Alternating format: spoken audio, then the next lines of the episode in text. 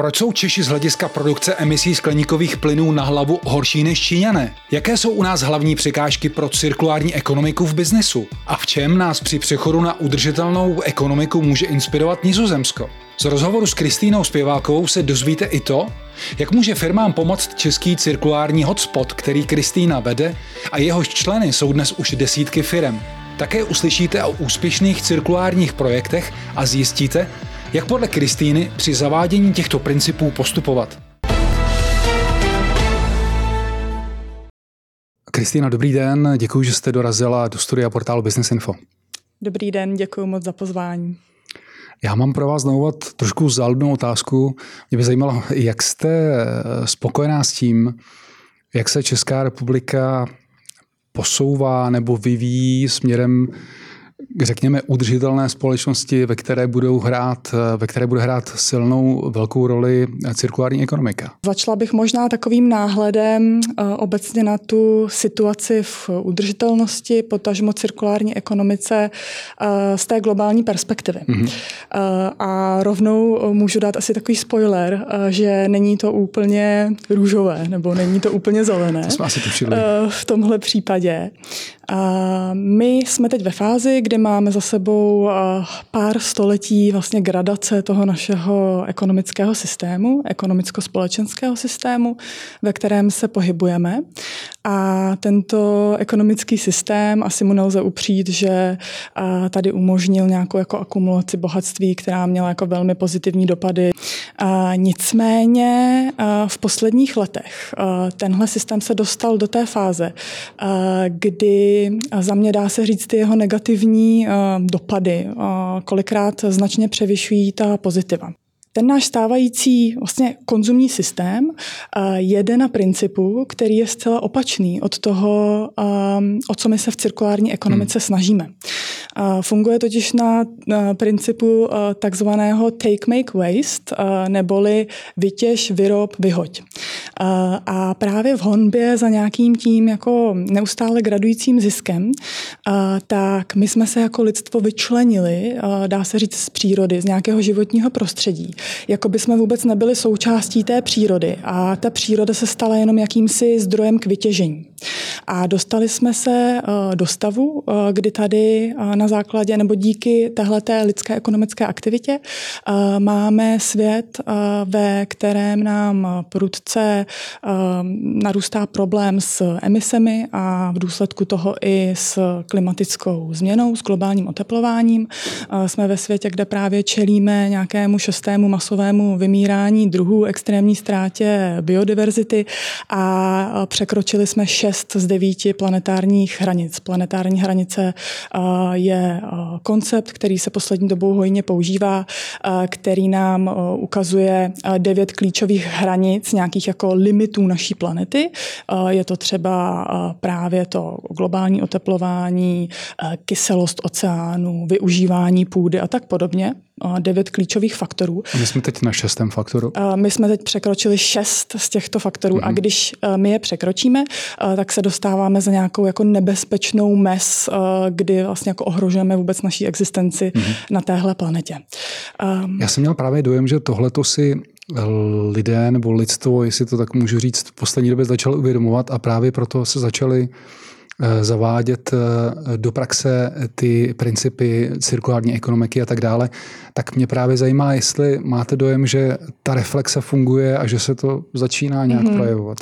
Já si myslím, že funguje, ale zatím v malé míře a velmi pomalu. Hmm.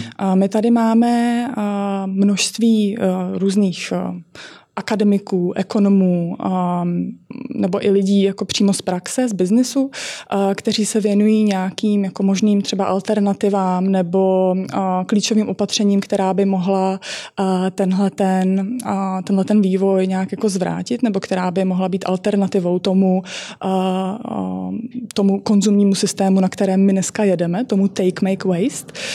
Mně se třeba hodně tady líbí koncept donut economics od od oxfordské vlastně ekonomky Kate Rayworth.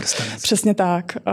Je to český ekonomie koblihy a ona tam právě dává do takového grafu nebo vizuálu ve tvaru donatu právě tyto planetární limity a zároveň i jako klíčové lidské potřeby, které by lidstvo mělo mít naplněno, jako je přístup k potravinám, vzdělání, čisté vodě a tak podobně. A, a dává tam vlastně jako do souhry teda to naplnění lidských potřeb a hranice naší planety. A právě v tom jejím konceptu, tak, tak cirkulární ekonomika hraje naprosto klíčovou roli. Cirkulární ekonomika totiž je v kontrastu k tomu take, make, waste, k té lineární ekonomice. A je to přístup, který tvrdí, že veškeré materiály, které si teda bereme z přírody, protože všechno kolem nás, když se rozhlédneme, tak jednou bylo součástí přírody, všechny objekty, kterými jsme obklopení, tak cirkulární ekonomika tvrdí, že bychom s těmito materiály materiály, protože země má omezené zdroje, měli nakládat co nejvíce cirkulárně. Tedy měli bychom se snažit, aby tyto materiály byly co nejdéle v oběhu a přinášely lidem hodnotu.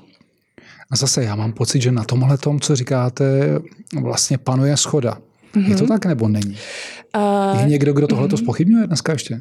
Já si myslím, že Tyhle ty principy jsou jako velmi těžko spochybnitelné a téměř nikdo vám neřekne, že to nedává smysl. Naopak, když tohle lidem, a já se docela pohybuji napříč sociálními bublinami, a když tohle lidem řeknu, tak všichni jsou, jo, to je super, teď to dává smysl, takhle by to mělo být, nebo takhle to bývalo za našich babiček a dědů.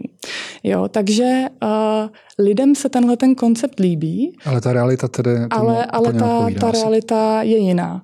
Uh, zvláště v tom biznesu. A tím nechci říct, že biznis by tohle nějakým způsobem nějak vehementně spochybňoval, ale určitě je tady mnoho bariér, které brání tomu zavedení nebo přechodu na tu cirkulárnější ekonomiku, která s těmi zdroji nakládá šetrně a může tedy být jako výraznou pomocí v boji nebo ve zvládání té naší klimatické které, krize. Které bariéry konkrétně to jsou mm-hmm. třeba?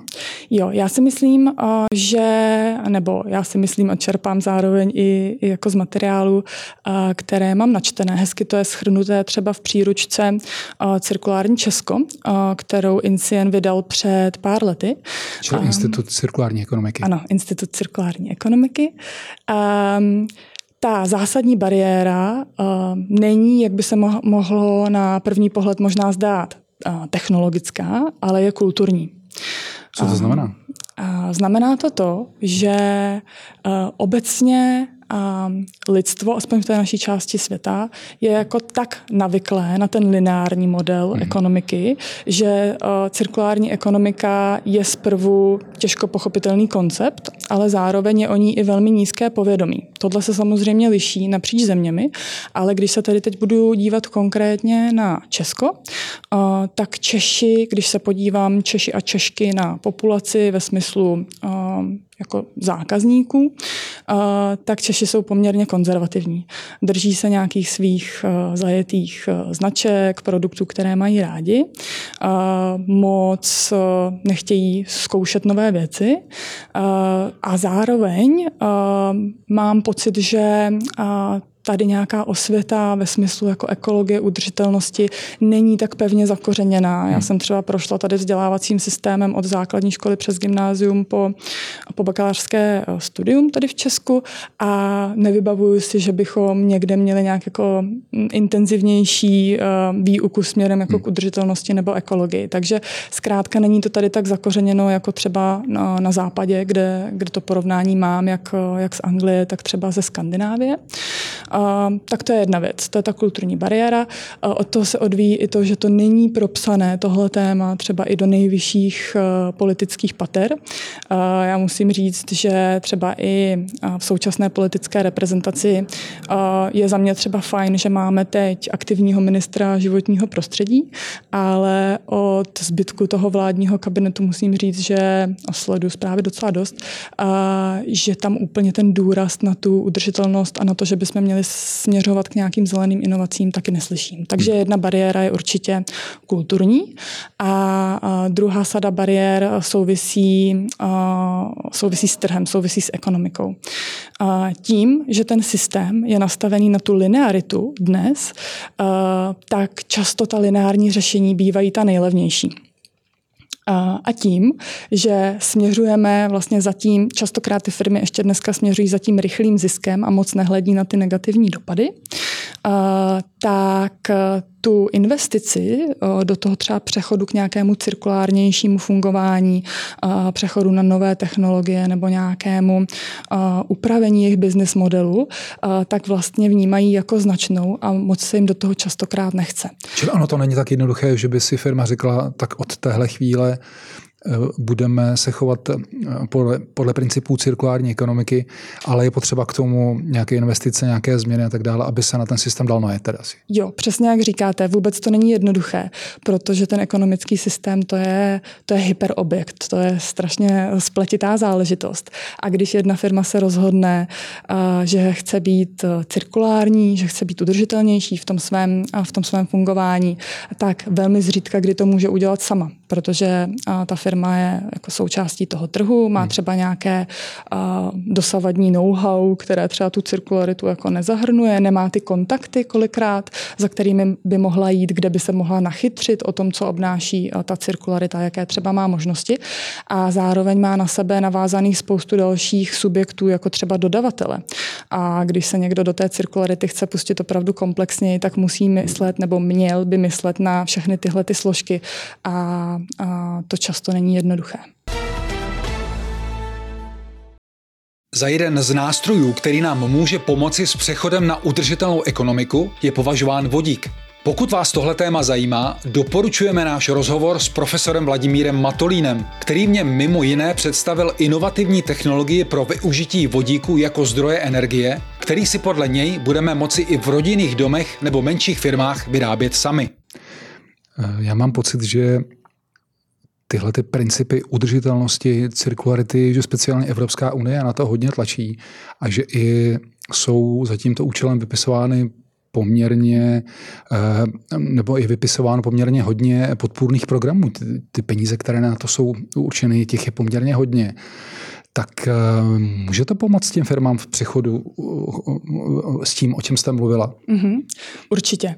Možnosti podpory tady rozhodně jsou. Jsou to jak možnosti finanční podpory, tak ale i třeba podpory znalostní. Jsou tady kromě tedy různých možností financování, se kterými tady určité firmy nebo agentury pomáhají, pomáhají toto financování získat. My máme některé takové i u nás v Českém cirkulárním hotspotu, třeba společnost Mida Consulting, která právě pomáhá se získáváním dotací na cirkulární projekty. Tak tu jsou ale i možnosti poměrně intenzivní podpory, co se týče know-how, transformace toho business modelu a tomuto se věnují právě třeba regionální regionální inovační centra, hmm. která my taky eh, schraňujeme v naší platformě. Máme tam Moravskoslezské inovační centrum, Jihomoravské inovační centrum, spolupracujeme se Středočeským inovačním centrem. A tato centra, Pražský inovační institut, nesmím zapomenout, tato centra jsou skvělá v tom, že mají kolikrát své vlastní inkubační programy nebo třeba zcela dotované možnosti odborných konzultací, kde firmy, většinou tedy malé a střední podniky, si mohou o tyto formy podpory zažádat a získají úplně jako excelentní podporu v tom jejich přechodu na cirkularitu.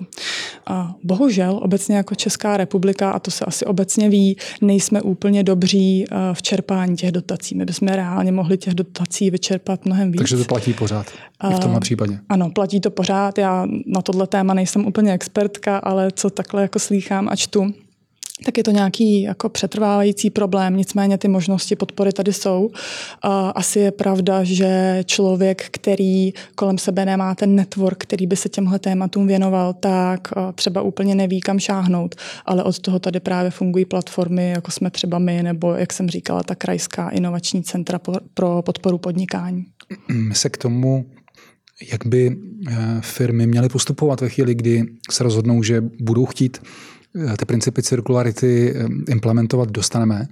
Mm-hmm. Ale chci se ještě zeptat, já jsem narazil na nedávný průzkum asociace malých a středních podniků eh, právě na téma cirkulární ekonomiky a tam z toho vyšlo, pokud jsem si to správně zapsal a mě zajímá, jestli, jestli to vnímáte podobně, že poměrně velká část firm už nějaké principy zavádí nebo to minimálně plánuje, že ten hlavní, hlavní motiv je snaha ušetřit, ale taky následovat nějaké trendy. A pak mě docela zaujalo, že jako, eh, jako problémy eh, nebo překážky vnímají nedostatek pracovních sil, zkušenosti a taky informace. Tam je teda zajímavé mimochodem, že v té samé tiskové zprávě, už nevím, kdo to tam komentoval, že sice vnímají, nebo tvrdí, že mají nedostatek informací, ale že asi jenom třetina z nich se někdy zúčastnila nějakého školení nebo hmm. něčeho takového. Jak vy tohle to vnímáte? Hmm. Já to můžu z vlastní zkušenosti jenom potvrdit. A velmi často se setkávám s tím, že a firmy, jak třeba u nás v hotspotu, ale tak i třeba zájemci o hotspot, tak mi říkají, já bych se strašně rád, ráda víc zapojil, zapojila do vašich aktivit, ale my na to nemáme teď kapacitu a vlastně bychom se tomu nemohli věnovat hmm. tak, jak bychom chtěli. Um, já si myslím, že ten problém tkví v tom, že ta cirkularita, potažmo udržitelnost, um, jako udržitelnost možná ještě řeknu, že často bývá velmi jako vágní, hodně greenwashovaný, uh, greenwashovaný pojem. Um, tak jak nad udržitelností smýšlím, smýšlím já, tak je, to, uh, tak je to nějaký princip toho, aby naše aktuální aktivita ekonomická jako neohrožovala naplnění nějakých životních potřeb budoucích generací. Tak nepřekračovali ty kritické hranice, přesně které tak, jste zmiňovala. Přesně tak. Uh, takže když ty firmy chtějí být udržitelnější, uh, nebo když řeší tohle téma, uh, tak já tam pořád vnímám jako problém, že v té firmě není dostatečně akcentovaná důležitost toho přechodu k nějakému udržitelnému směřování. Což by asi mělo jít ze zhora. Přesně tak, přesně jak říkáte. A častokrát dneska uh, se děje to, že ty firmy že to nevychází proaktivně od nich, ale oni vlastně jenom reagují hmm. na ty povinnosti, které na ně přichází. A takhle se stává, že tam třeba to téma udržitelnosti a cirkularity, které pro mnoho, zvláště třeba výrobních firm, je velmi technické, tak padne na nějakého chudáka z marketingu, který se s tím jako snaží nějak hmm. popasovat, ale vlastně není to propsané vůbec do DNA té firmy nebo do těch nejvyšších pater. A není ta udržitelnost jako součástí nějakých kritických strategií uh, pro další směřování té firmy. Uh, a to si myslím, jako že, že je ten klíčový problém dneska, že by to mělo opravdu jít od toho uh, vrcholného managementu tyhle ty iniciativy. A s tím souvisí právě i to, že na tohle téma nejsou, nejsou delegovány ty kapacity a ty podniky se tomu potom jako reálně nemůžou věnovat, i když by chtěli hmm. sbírat to know-how a nějak se v tom tématu vzdělávat a trénovat. Chtěl jsem se ještě zeptat, eh, když se bavíme tady o tom, jestli z vašeho pohledu jsou třeba nějaké překážky i na legislativní úrovni, jestli tam by se něco mělo zmínit. Určitě. Kromě tedy těch kulturních a tržních bariér, tak tím, tím třetím významným typem bariér jsou právě ty regulatorní překážky, které, kterým dnes ty podniky čelí. Souvisí to třeba s tím, že tu máme poměrně přísné hygienické normy mnohdy, například v sektoru gastronomickém, tak tam se právě často řeší to a jsou tady organizace, které na to mnoho let upozorňují, třeba zachranídlo, tak tam je třeba takový problém, že v gastronomii uvařené jídlo, tak se do určitého počtu hodin musí prodat, sníst, anebo se potom vyhazuje. A jsou tady třeba jako velmi, velmi přísné normy toho, aby se tohle jídlo dalo darovat a tak hmm. podobně. A tohle se nám děje v opravdu obrovské míře. Vlastně. A to je, pardon, to je české specifikum? Ano, nebo jo, jo, to je české hmm. specifikum. A, nebo aspoň tak, co mám, co mám navnímáno a z různých konferencí a tak. A, a ještě k tomu jídlu vlastně jedna třetina celkového objemu jídla, která se na světě vyprodukuje, tak e, zůstane vyhozena, hmm. vyplýtvána. Jo. A, takže to je vlastně taky jeden z důsledků a, té lineární ekonomiky, na které jedeme. A, nicméně není to třeba jenom tohle téma s, těma, s těmi regulatorními překážkami. My se na a, tyhle ty bariéry snažíme regulu, a, reagovat právě i v Českém cirkulárním hotspotu, kde zakládáme pracovní skupiny, kterými se snažíme iniciovat právě dialog kolem těchto systémových problémů.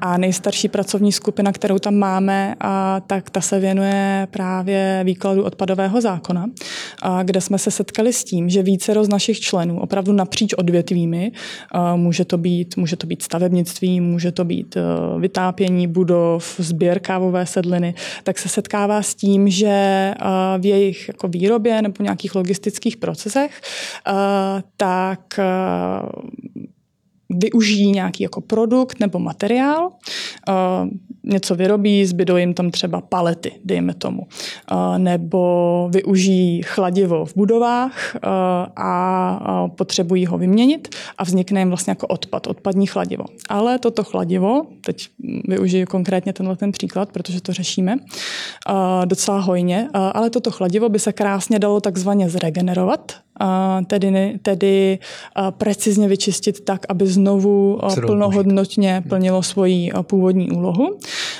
Ale může se stávat, že právě třeba díky naší legislativě nějaký daný materiál nebo produkt tak spadne do režimu odpadu a ta firma se ho musí zbavit. Mhm. Takže občas ta legislativa právě může být překážkou v té cirkularitě. A my v rámci třeba těch našich pracovních skupin tak právě se členy, zástupci biznesu, ale i neziskové sféry, tak upozorňujeme na tyhle bariéry a formulujeme doporučení pro tu, pro tu veřejnou sféru, kde my máme i záštitu od Ministerstva životního prostředí na všechny naše aktivity, takže ten dialog mezi námi je docela živý a snažíme se jako propojovat ty reálné podněty z biznesu s tím veřejným sektorem. Businessinfo.cz to je zdroj ověřených zpráv, návodů a rad nejen pro podnikatele. Co všechno u nás najdete? Exkluzivní informace ze zahraničních trhů, kalendář akcí pro podnikatele, aktuální online zpravodajství, videa a podcasty, vzory smluv, formuláře, návody a mnoho dalšího. Navštivte www.businessinfo.cz. Než se k činnosti cirkulárního mm-hmm. dostaneme podrobněji. Já si chci ještě zeptat, eh, že bych ještě zůstal jednou otázkou tady u toho tématu. Eh, když se bavíme o tom, jak je na tom Česká republika z hlediska implementování těch principů cirkularity, existují třeba nějaká mezinárodní srovnání? Asi úplně nemám v hlavě jako srovnání třeba České republiky z hlediska opravdu jenom cirkulární hmm. ekonomiky s Evropskou uní nebo se zbytkem světa. v čem je Česká republika specifická, tak to je určitě to, že jsme pořád velmi průmyslově založená hmm. země. My jsme druhou nejprůmyslovější zemí v Evropské unii. A jsme zároveň zemí, a tam jsme na, na druhé až třetí příčce v množství vlastně uh, emisí uh, na obyvatele. Třeba často se poukazuje na rozvojové země nebo na Čínu, ale vlastně, když se to přepočte na obyvatele, hmm. tak Čech je vlastně více emisně náročný než Číňan. Hmm. A, a, a pořád naše ekonomika i hodně stojí na tom těžkém průmyslu. A výroba a ocely, a cementu, hliníku nebo nějaké jejich zpracování a potom chemická výroba s důrazem na plasty. Přičemž my tady zároveň máme poměrně někdy ambiciozní závazky v rámci Evropské unie. Máme tady Green Deal, který tedy chce, aby se Evropská unie stala prvním uhlíkově neutrálním kontinentem do roku 2050. Ale ten náš vlastně průmysl, který v tuhle chvíli zabírá nějakých 30% emisí České republiky po energetice, která je tedy nejvíc emisně náročná a tady tady zase to souvisí s tím, že pořád pálíme hodně uhlí, a nemáme moc rozvinutou, rozvinuté vlastně obnovitelné zdroje energie, a tak ten průmysl, na který my se docela zaměřujeme v Institutu cirkulární ekonomiky, a tady jsme vlastně i vydali studii už předloni na roli cirkulární ekonomiky v dekarbonizaci průmyslu, mm. což je vlastně ten proces, který by teď měl běžet na plné obrátky, ten proces dekarbonizace, tak v tom nejsme úplně dobří. Takže neběží na plné obrátky? Zatím neběží na plné obrátky a je to škoda, protože nebo Nějakým způsobem se určitě řeší ta energetika, pomalu se do toho dostáváme a to je super. Co trošku zaostává, nebo na co se úplně a tady nehledí, je ten potenciál zavedení principu cirkulární ekonomiky právě v tom našem těžkém průmyslu. Chci se zeptat, jestli, jestli ten, tady ten typ průmyslu se dá tímhle způsobem změnit, protože logicky eh, to zní tak, že ten průmysl je energeticky nesmírně náročný, čili by mu to mohlo i pomoct. Určitě.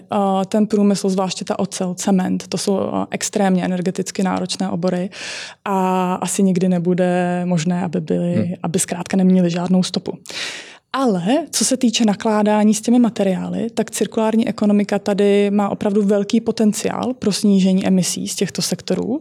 Eh, dle eh, střízlivých scénářů tak se odhaduje, že cirkularita by tady mohla snížit emise o 40% a dle některých... V těžkém průmyslu. Ano, ano. A dle některých eh, optimističtějších scénářů je to dokonce 60 hmm. Um, ta cirkulární opatření tady stále nejsou úplně teď ve hře. Například třeba v tom ocářském průmyslu tak moc třeba nepoužíváme ocelový šrot, že bychom třeba vlastně různé jako úlomky, on, ten šrot tam vzniká jako v různých fázích té výroby, ale že bychom ho pak třeba jako znovu tavili a používali tuto tu ocel, to se teď moc neděje. Mm-hmm. Pardon, vy jste říkala, že se na těžký průmysl zaměřujete hodně, tak mm-hmm. co tam vnímáte jako tu překážku nebo ten problém, proč tohle to nefunguje tak, jak by mohlo? Mm-hmm. A, tak na tohle by určitě lépe odpověděli kolegové z našeho výzkumného oddělení. Já nejsem v těchto těch věcech uh, tak úplně v detailu, uh, ale tyhle ty těžké průmysly jsou často docela konzervativní. Uh, já jsem třeba nedávno byla na schůzce s lidmi uh, právě z oblasti recyklace kovů a ty mi vlastně říkali, že je zajímavé, jak se jako mění to paradigma, že eh, dříve oni byli vnímaný jako jakýsi popeláři, jako prostě špinavci a dneska najednou tady ty recyklátoři kovů jsou jako cool, protože jsou zelený a mladé lidi, mladé lidi to láká. A, takže a ten sektor je pořád ještě docela konzervativní, myslím si, že není a, třeba častokrát úplně jako nakloněn inovacím. A, a že v té dnešní ekonomice kolikrát pro ně třeba může být výhodněji, když ten šrot třeba prodají do zahraničí, než aby s ním dál hmm. Vlastně nějak jako nakládali, aby, aby to recyklovali. Takže tohle, tohle já tam vnímám jako ty bariéry. Zároveň určitě velkou bariérou je, když ten stát nebo ta veřejná sféra těmhle těm firm jako nepomůže dostatečně, jo, protože tyhle ty firmy častokrát uh, jsou ti první, protože jsou obrovské, Jasně. na které dopadá vlastně ta ty regule nebo ta legislativa a oni se musí v tom tématu začít orientovat, nějak ty své emise teda uh, snižovat, uh, ale ten stát kolikrát třeba nehraje, uh, nehraje tu aktivní roli v tomhle a nepomůže jim s nějakou jako roadmapou, kudy by se teda ta dekarbonizace těchto těch klíčových sektorů u nás měla vydat.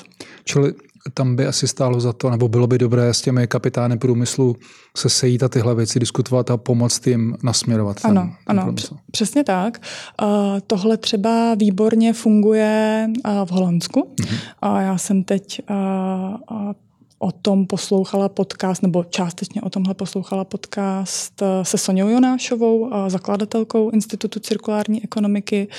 A byl to podcast ze série Revize Česka od hospodářských novin a ona tam o tom mluvila, že v Holandsku, což je takový pionýr cirkulární ekonomiky, oni opravdu mají za cíl eh, do roku 2050 být stoprocentně cirkulární mm-hmm. a do roku 2030 nějak jako polovičně cirkulární nebo o 50 zvýšit tu svoji cirkularitu.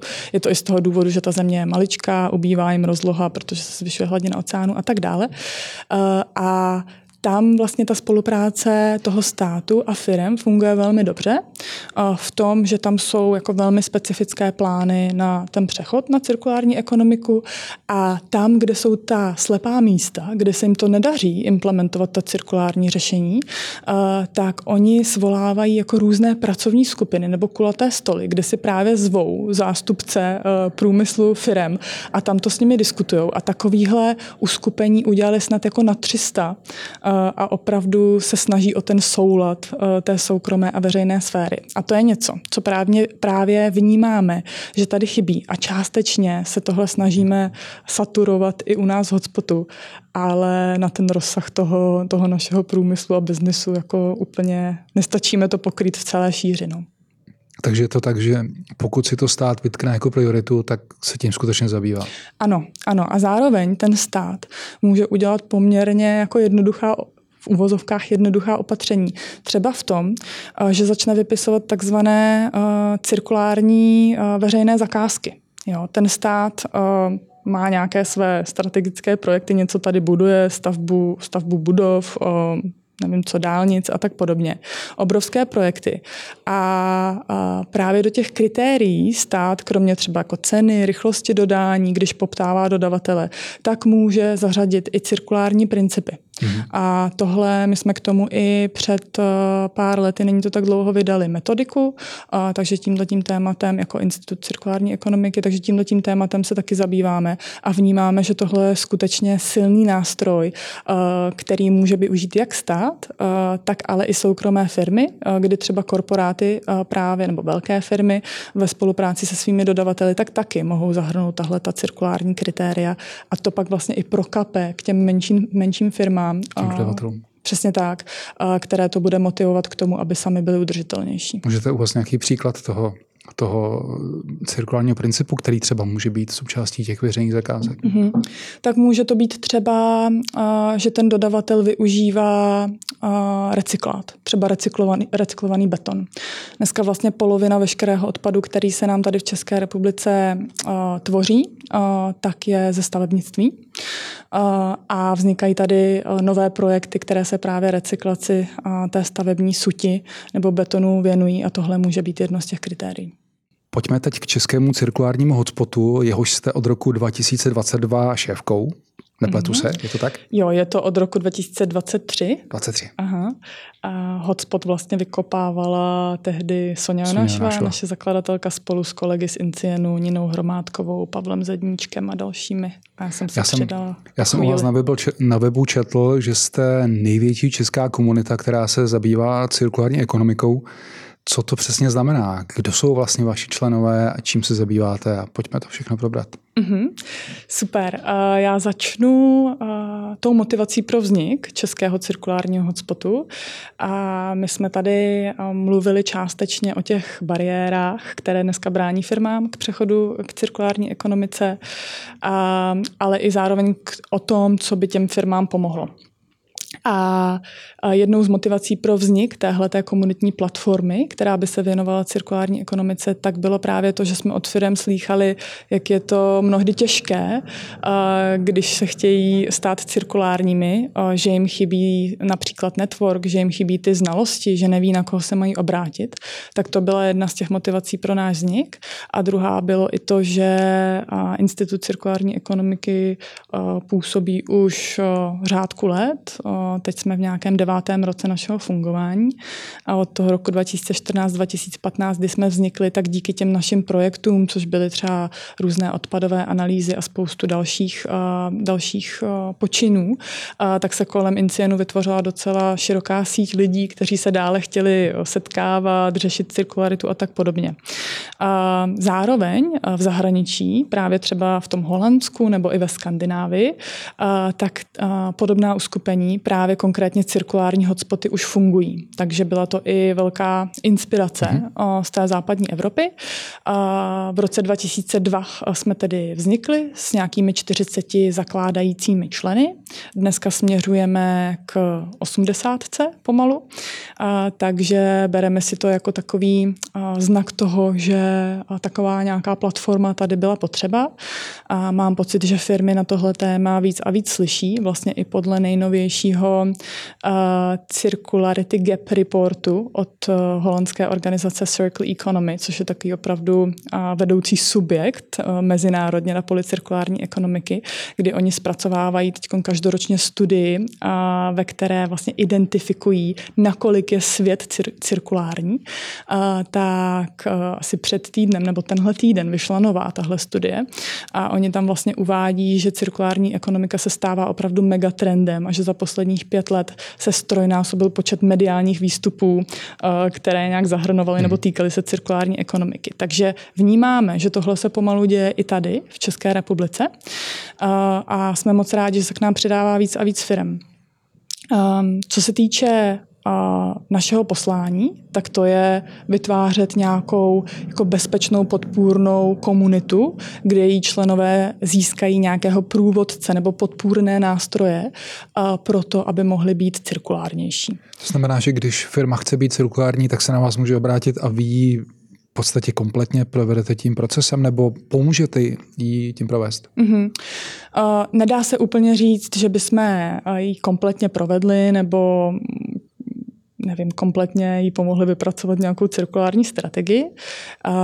Já si myslím, že my jsme ideální pro firmy, které jednak třeba nejsou v cirkularitě tak daleko a potřebují, jak jsem už říkala, nabrat nějaké ty kontakty, dostat se opravdu do komunity těch jako cirkulárních lídrů i k nějakému jako know-how cirkulárnímu, protože my máme i tu výhodu, že v rámci Institutu cirkulární ekonomiky máme své vlastní výzkumné oddělení. Mhm které publikuje naše vlastní autorské studie, rešerše, podílí se na různém připomínkování politik.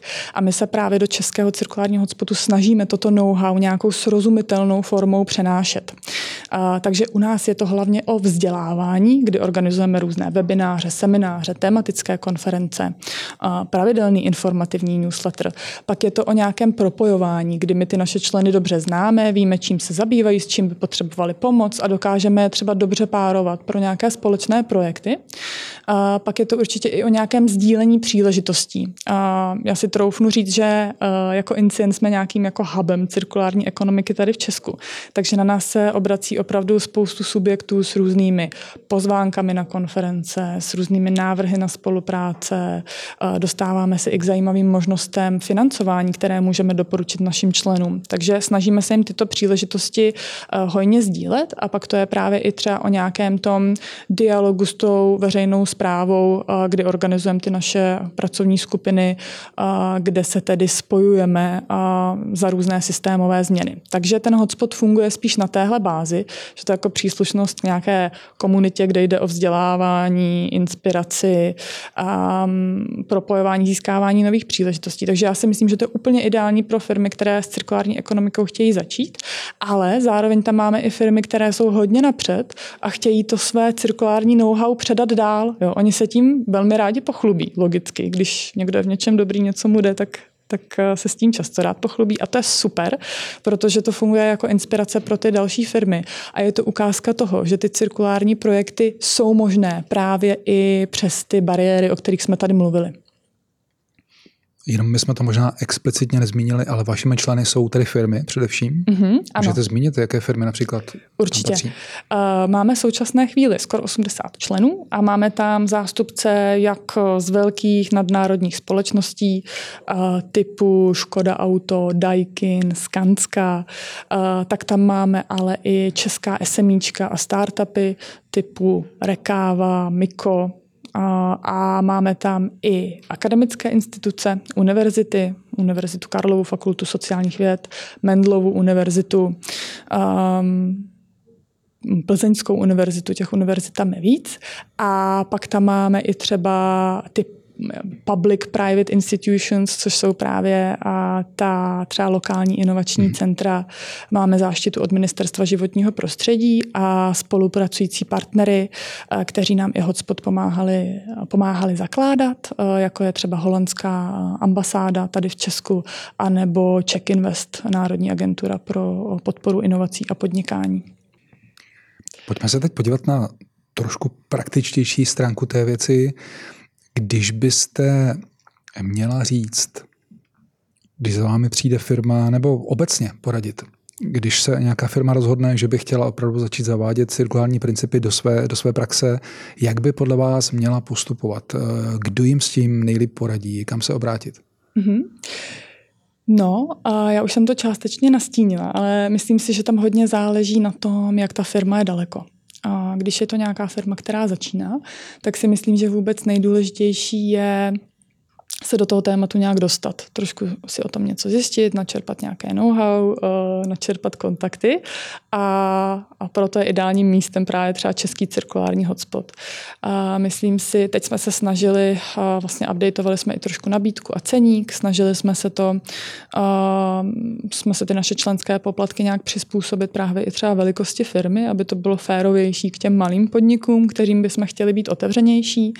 A, takže a za poměrně jako přijatelné peníze ta firma si může zajistit nějaký jako pravidelný přísun toho nejdůležitějšího, co se v cirkularitě děje, a přístup k expertům a expertkám z našeho institutu a tak podobně. Takže já bych začala tímhle, mm-hmm. nějakým jako sebevzděláním.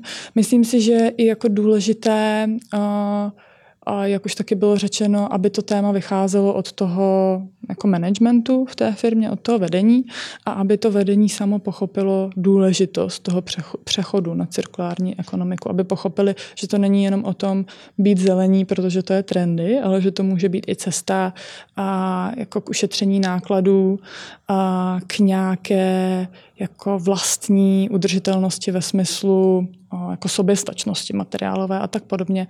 A že to je prostě jeden, jeden z trendů, který, který do budoucna bude jenom narůstat. V souvislosti s tím je jako důležité, aby si ta firma zvědomila, proč do toho chce jít, co je, co je ta primární motivace a tím se pak třeba jako řídila v těch dalších jednáních. Když ta firma chce jít více do detailu a třeba skutečně jako probrat, vytvořit nějakou svoji cirkulární strategii nebo třeba jenom optimalizovat nějaké jako dílčí kusy v tom svém hodnotovém řetězci, třeba práci s dodavateli nebo nějak zefektivnit výrobu, tak pak se určitě nabízí oslovit experty na tohle téma. My třeba v Institutu cirkulární ekonomiky kromě hotspotu a výzkumného oddělení, tak máme ještě jedno oddělení a to je oddělení konzultací kde máme konzultanty a konzultantky, kteří se právě věnují různému jako nastavování strategií, ať cirkulárních nebo ESG, věnují se odpadovým analýzám, optimalizaci toho nakládání s odpady a v zásadě čemukoliv, co se týká cirkulární ekonomiky. Takže tam pak za mě dává jako smysl jít do nějakého takového projektu, obzvláště pokud ty firmy třeba nemají na tohle vybudované kapacity, tak to použití externího týmu je na místě a tam se to v zásadě řídí jako, nebo tam to v zásadě funguje jako v jakémkoliv jiném konzultačním projektu. Probíhá nějaký, jako, nějaká úvodní schůzka, kde se nastíní ty problémy, vzájemná očekávání a pak se jako typicky třeba jede na místo, pak ten náš tým pracuje na nějaké strategii průběžně si, nebo na nějakém výstupu průběžně si čekuje ty výstupy s tím naším klientem dodá řadu nějakých jako doporučení a uh, úplně ideální by bylo, uh, kdyby ti naši kolegové z konzultací se mohli dostat třeba i do fáze té implementace, že by firmě pomohli uh, opravdu se zavedením těch cirkulárních principů, ale častokrát se ještě dneska bohužel stává, že to skončí jenom u těch doporučení a my pak třeba vůbec nevíme, jak to vlastně nakonec, nakonec dopadlo a to bychom rádi změnili. No. Jinak předpokládám, že obecně to funguje tak, že nejenom, že za vámi přijde firma a řekne, že by třeba chtěla zavést cirkulární principy do oblasti odpadů, ale že byste schopni přijít tam a vlastně udělat nějakou studii, identifikovat ta, ta místa, kde to dává největší smysl, nebo nějaké logické kroky a tak dále. Tak to asi, tak to asi je. Ano, přesně tak to je. Záleží to vždycky na té individuální domluvě, jestli to bude o nějaké komplexnější spolupráci, anebo jestli právě třeba jenom o té analýze odpadu. Mohla byste uvést eh, nějaké příklady konkrétních cirkulárních projektů, eh, které třeba uskutečnili vaši členové, takové ty příklady dobré praxe? Mm-hmm. Určitě. A já jsem moc ráda, že právě i třeba přes ty bariéry, nebo přes to, že to nemusí být vždy jednoduché s tou cirkulární ekonomikou a v současné chvíli, tak tady máme úžasné příklady dobré praxe, jak v zahraničí, tak právě i třeba tady v Česku. A jsem moc pyšná, že to je právě i z řad našich členů. Já bych možná se podívala, než přejdu k našim členům, do toho Holandska. Tam mám úplně úžasný příklad dobré praxe ve stavebnictví. My jsme o tom stavebnictví tady docela mluvili, nebo těch materiálech, co jdou do stavebního sektoru. A můžu tady uvést kancelářskou budovu s názvem Cirkl, píše se to Circl, což je vlastně budova, kterou zřídila jedna holandská banka a ta budova je úplně krásným příkladem toho, jak opravdu komplexně lze přistoupit k cirkularitě v budovách. Od toho, že nějakou jako nosnou nebo klíčovou konstrukcí té budovy je dřevo, je to vlastně částečně dřevostavba. Ta budova je z velké části modulární, to znamená, že až doslouží svému účelu, tak se dá rozmontovat a použít nějakým jiným způsobem, anebo naopak v průběhu jejího fungování, když hmm. je třeba přesně tak trošku pozměnit, tak je možné ji měnit. Zároveň jsou tam izolační materiály využity třeba ze starých džínů, a to i zaměstnanců, kteří pracují přímo v té budově. Samozřejmě sbírá ta budova dešťovou vodu, mm-hmm. se kterou se potom splachuje, na rozdíl od pitné vody tady třeba ve většině domácnostech. Um, nechybí zelená střecha a, a tak podobně. Takže a, to bych určitě doporučila si i třeba podívat na detaily. To je krásný příklad dobré praxe. A když se podíváme trošku k tomu B2C směru, tak tam třeba i já ze své vlastní zkušenosti ze zahraničí a, znám a, dobře fungující a, cirkulární obchody, a, kdy se jedná o obchody se second-handovým zbožím. Není to jenom oblečení, ale můžou to být i knížky, nábytek, různé vybavení domácnosti.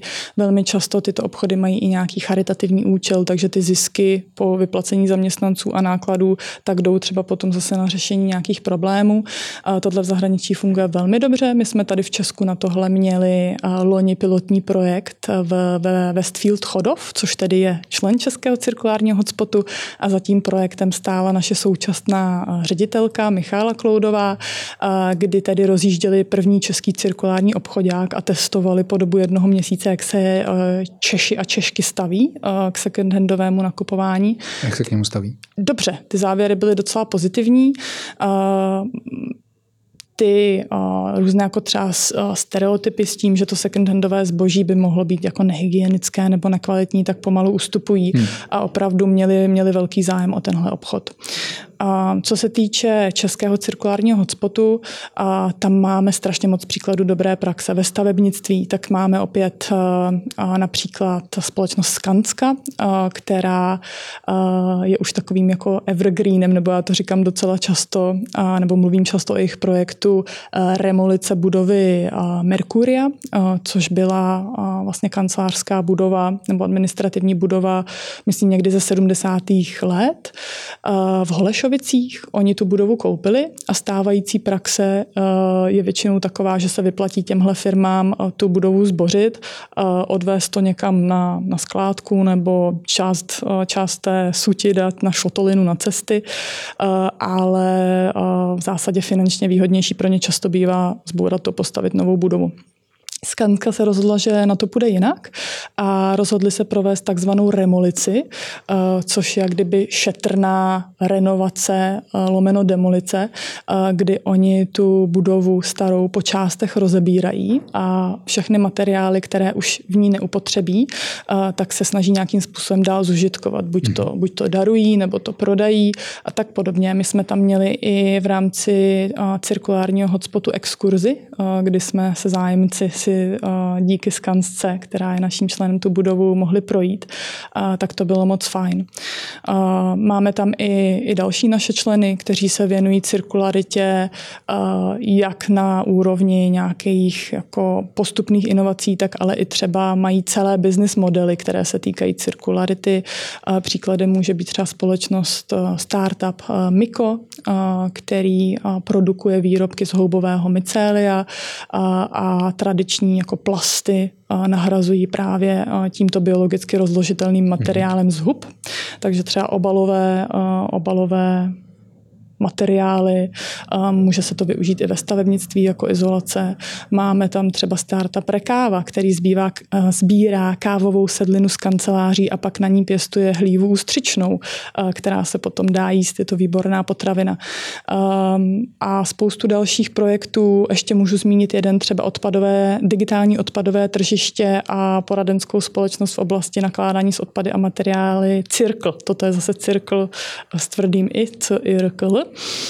A to je krásný příklad toho, jak když začneme vnímat odpady ne jako něco špinavého, čeho se chceme zbavit, nebo ideálně, aby nás toho někdo zbavil za nás, ale začneme to vnímat jako cený zdroj, jak ta firma nejenom, že může snížit svoji environmentální zátěž, ale může třeba i vydělat nebo ušetřit. A mám tady jeden konkrétní příklad, kdy Circle se svým klientem, nemůžu úplně konkrétně jmenovat, oni to ani nezveřejňují, co to bylo za klienta, ale byl to český výrobce nebo producent kabelů, tak s nimi dělal vlastně optimalizační projekt nakládání s odpady. A upozornil je tam na to, že a přehlíží příležitost vlastně v přeprodávání jejich, jejich odpadů, které jim v té výrobě z těch, z těch kabelů vznikají, kdy oni jsou schopní vlastně z té drťky, té kabeláže a té mědi, která je uvnitř, vytvořit granulát, který je potom schopné přetřídit a oni tu měď mohou prodat dále. A takhle Circle tomu svému klientovi pomohl ušetřit, já nevím, jestli nějakých 130 tun, tun emisí CO2 ročně ročně a zároveň i přes nějakých 30 milionů korun. Jo, takže potom uh, vlastně ta návratnost těch cirkulárních projektů někdy může být i skutečně značná. Když jsme u těch praktických věcí, já jsem zaznamenal, že vy jste nedávno uzavřela spolupráci se Středočeským inovačním centrem, kde budete mm. působit jako expertka v programu Cirkulárka, mm-hmm. což mě ten program mě docela zaujal. Možná by bylo fajn k tomu něco říct, protože si myslím, že může být firmám hodně prospěšný. Jo, přesně tak. Uh, za mě to je jeden z těch úžasných příkladů podpory právě malých a středních podniků. Pro mě to je ještě srdcovka, protože uh, sama bydlím ve středočeském uh, kraji, takže budu moc ráda, když, když se tam to podnikání nějak jako skultivuje směrem k cirkularitě. Středočeské inovační centrum je tedy jako subjekt, který místním podnikům, hlavně SMIčkám, pomáhá podnikání. A v rámci projektu Cirkulárka, který má za cíl podpořit ta středočeská SMíčka v přechodu k cirkulárnějšímu fungování, tak podniky ze středočeského kraje si mohou zažádat o expertní podporu skrze Středočeské inovační centrum, kdy potom SIC, teda zkráceně, tak umožní eh, z jejich sítě expertů tomu podniku eh, si zvolit eh, nějakého experta. Tam tedy probíhá typicky matchmaking, že to není jenom o tom, že ten podnik si vybere, ale mhm. dostane třeba na výběr nějakého experta nebo expertku a pak se i vidí, jestli ten daný expert či expertka se vnímá jako dobrý fit, takže určitě ten výběr není nějak jako nahodilý. A v rámci tohohle programu může právě získat konzultační spolupráci od toho daného člověka v rozsahu 40 hodin a 100% nákladů kryje tedy Středočeské inovační centrum. Mm-hmm. Může tam mít o spolupráci v různých v různých odvětvích. Může to být uh, spíše třeba technické, od nějaké jako energetické optimalizace, uh, efektivizace té výroby a tak podobně, ale můžou to být i třeba softovější věci v rámci marketingu, v rámci tvorby, třeba nějaké uh, nové odnože nějakého udržitelného produktu, a vůbec nastavení třeba nějakého nového udržitelnějšího business modelu a tak podobně. Pokud by tedy někdo chtěl eh, tyhle, ty, tuhletu službu nebo možnost využít, předpokládám, že eh, informace a kontakt najde na webu eh, Středočeského inovačního centra. Ano, Středočeské inovační centrum Cirkulárka. A ještě mi řekněte, prosím, jaké plány má cirkulární hotspot, co chystáte nového v letošním roce? Mm-hmm. Tak, v letošním roce bychom rádi navázali na jednak to, čemu se věnuje naše výzkumné oddělení. A za nás to naše výzkumné oddělení se věnuje tomu, co co má jako velký dopad v tom biznesu, a respektive co jsou ty nejkritičtější sektory. Aktuálně teď máme tedy projekty, které se týkají dekarbonizace a my jsme v této úvodní studii k roli cirkulární ekonomiky v dekarbonizaci průmyslu, tak jsme se tedy věnovali tomu té oceli, cementu, hliníku a plastům. Tomu se věnujeme i teď, ale do většího detailu, kde máme vlastně separátní projekty navazující v tématu ocely a věnujeme se právě i odvětvím, do kterých mají tyto kritické suroviny nebo materiály největší přesah. A to je právě stavebnictví, kde teď máme projekt na prodloužení životnosti budov. A máme tam i projekt na zvyšování digitálních kompetencí nebo cirkulárních kompetencí ve stavebnictví a na digitalizaci stavebnictví, takže stavebnictví teď u nás hodně frčí. A pak tam máme projekt na automotiv, kde se věnujeme taky prodloužení životnosti vozidel a tématům recyklace autobaterií. Takže automotiv je určitě zvlášť pro, pro naší uh, automotiv založenou ekonomiku uh, velmi stěžení téma. A pak se ještě věnujeme tématu textilu, uh, což je určitě taky zásadní téma. Textil je vlastně jako zodpovědný za 10% světových emisí, víc než letecká a námořní doprava dohromady. A přichází taky nová legislativa v oblasti textilu a to nejenom třeba v podobě Green Claims Directive, což tedy je super super, záležitost, která, která byla představena právě v tomto týdnu, nebo nějaké její jako finálnější znění návrh.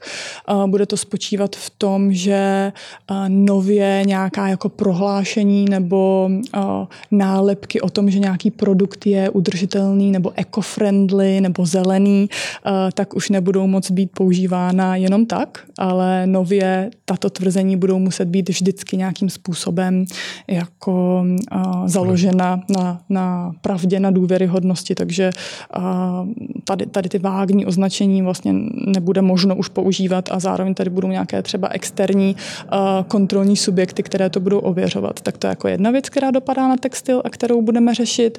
A teď na konci března na tohle budeme mít i přímo akci, na to se moc těším a když tak informace k tomu najdete na našem webu. A, a zároveň se chystá povinný sběr textilu nebo textilního odpadu v obcích který by měl začít, začít platit od příštího roku. Já jsem si jistá, že, že vy i možná diváci si všimli různých kontejnerů na textil, které se postupně více a více začínají v obcích a městech objevovat, kam lidé mohou dát starý textil, tak tohle bude vlastně nově povinnost pro obce, tento textilní odpad sbírat. A tomuhle se taky věnujeme. Máme na to ve výzkumu mezinárodní projekt, který právě děláme s tou proslulou organizací Circle Economy, z Holandska. A No, takže tohle budou ta klíčová témata, která do hotspotu přinášíme. Zároveň v našich pravidelných webinářích Hotspot Talks tak eh, navazujeme na ten strategický dokument Cirkulární Česko 2040 a v každém tom webináři, který se odehrává zhruba jednou za kvartál, tak si bereme na paškál jedno z těch deseti eh, klíčových eh, oblastí nebo témat, které tam jsou vytyčené v tom strategickém dokumentu. Um, Taky chceme reagovat eh, v tomhle roce hodně na aktuální trendy, což je určitě digitalizace eh, AI, IoT a další jako různé eh, digitální technologie. Takže na jaře budeme dělat akci osvětovou na téma, jak digitalizace může akcelerovat cirkulární opatření a pak bychom se právě i chtěli na podzim věnovat tématu financí, financování cirkulárních projektů finanční podpoře v přechodu na nějaká udržitelnější řešení a, a tak podobně. A zároveň vedle tohodle, vedle jako našich akcí, vzdělávacích výstupů a tak, tak budeme určitě i vymýšlet další nějaké jako služby nebo produkty, které by našim členům pomohly. Takže plánů máte hodně, tak přeju, ať se daří a děkuji vám za rozhovor. Já děkuji za pozvání a díky, že se těmhle tématům věnujete. Naše další inspirativní rozhovory zaměřené na různá podnikatelská témata si můžete poslechnout na podcastových platformách Spotify, Google Podcast a Apple Podcast. Videoverze rozhovorů pak najdete na YouTube kanálu Business Info a aktivní jsme i na sociálních sítích.